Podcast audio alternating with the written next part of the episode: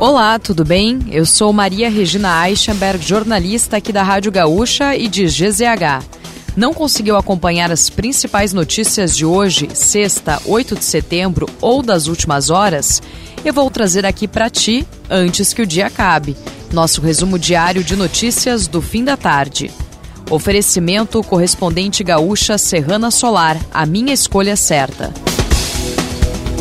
Além de 41 mortes por conta das enchentes no Rio Grande do Sul, a Defesa Civil Estadual contabiliza 46 desaparecidos.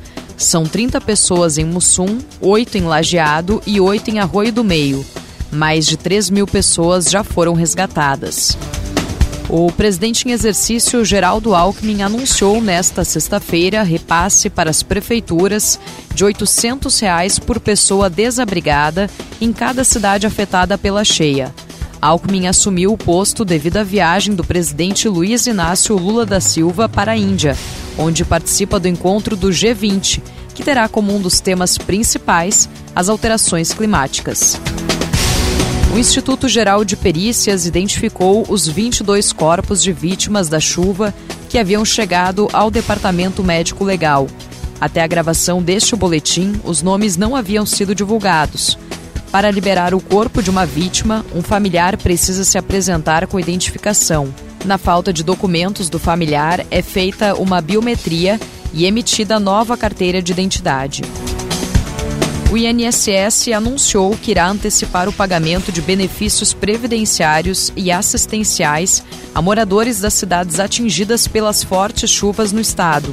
O benefício de setembro será pago no início do calendário, que cai no dia 25 deste mês. Além disso, será possível solicitar o pagamento de um salário extra. O valor terá de ser devolvido, com desconto em folha, parcelado em 36 vezes sem juros. Os beneficiários que desejarem a parcela extra precisam fazer solicitação no banco onde recebem o benefício. Empresa do grupo J&F, a Âmbar Energia, comprou da Eletrobras a usina termoelétrica Candiota, na Campanha, batizada de Candiota 3. O valor da negociação atingiu R$ 72 milhões.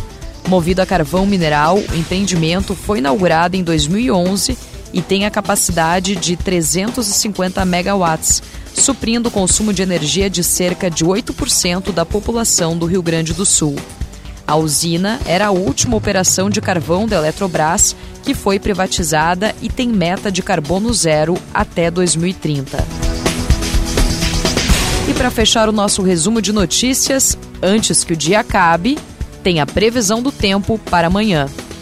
Com a passagem da frente fria, o tempo estará bastante carregado e chuvoso em toda a faixa centro-norte do estado, mas com intensidade fraca. Na área central, o dia será de muita nebulosidade e há previsão de chuviscos. Para a faixa sul, o tempo volta a ficar firme, com condição de sol entre algumas nuvens, sem chuva. No domingo, o sol aparece em todo o estado. A chuva deve retornar na segunda-feira.